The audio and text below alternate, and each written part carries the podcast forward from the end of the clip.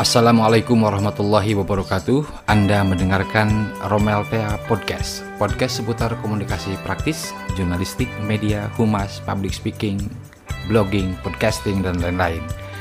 Saya Romel Tea di episode ini saya akan berbicara tentang pengertian komunikasi. Apa itu komunikasi? Komunikasi diartikan sebagai proses penyampaian pesan proses penyampaian pesan dari satu orang ke orang lain, dari satu lembaga ke lembaga lain, dari satu grup ke grup lain. Proses penyampaian pesan itulah komunikasi. Jadi kita menyampaikan pesan kepada seseorang itulah komunikasi. Pesannya bisa berisi informasi, pemberitahuan, berita, keterangan, penjelasan, klarifikasi, apa pun.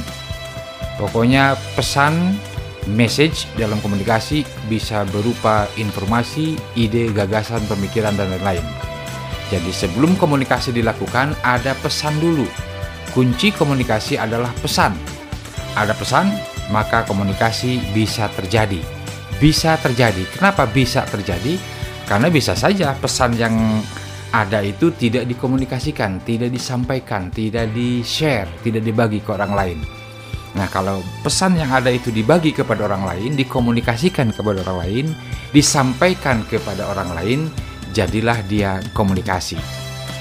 Nah, dalam proses komunikasi ini ada beberapa tahapan, ada beberapa kata kunci. Yang pertama ada pesan, kemudian pesan itu disusun, dikomposisikan, disampaikannya apakah mau secara verbal, mau non verbal, mau secara lisan, apakah secara tulisan. Nah, setelah pesan disusun, formatnya disusun, kemudian ditransmisikan, disampaikan melalui channel atau media. Medianya bisa telepon, bisa WhatsApp, bisa media sosial, bisa email, bisa SMS, apa pun. Bisa juga langsung disampaikan tatap muka langsung. Itu namanya direct communication, komunikasi langsung antara satu orang dengan orang lain bertatap muka. Kemudian setelah disampaikan itu ada noise. Dalam komunikasi itu ada noise, ada gangguan. Bisa saja kalau lagi telepon kan sinyalnya lep-lepan begitu. Kalau lagi uh, WhatsApp kemudian eh, koneksinya lambat sehingga lambat terbuka pesannya, lambat tersampaikan pesannya, itu noise. Atau ketika komunikasi langsung ada suara-suara di sekitar yang mengganggu kejelasan yang mengganggu kejelasan info yang disampaikan. Setelah noise ada reception, ada penerimaan. Jadi kita menyampaikan pesan kemudian diterima, ada eh, penerimaan. Nah, setelah diterima pesan itu diinterpretasikan diterjemahkan, decoding. Jadi decoding itu adalah proses proses memahami pesan yang disampaikan. Itulah tahapan komunikasi.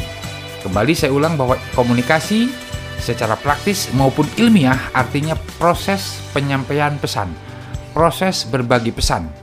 Pesan yang disampaikan bisa berupa informasi, bisa ide, bisa gagasan, bisa pengumuman, keterangan, dan lain-lain. Dan dalam proses penyampaian pesan ini ada media, ada medium, ada alat, ada saluran, ada channel. Nah, channelnya itu bisa berupa telepon, bisa mulut ke mulut langsung berhadapan dan sebagainya. Itu dia pengertian komunikasi. Saya Romel Tea, Anda mendengarkan Romel Tea Podcast.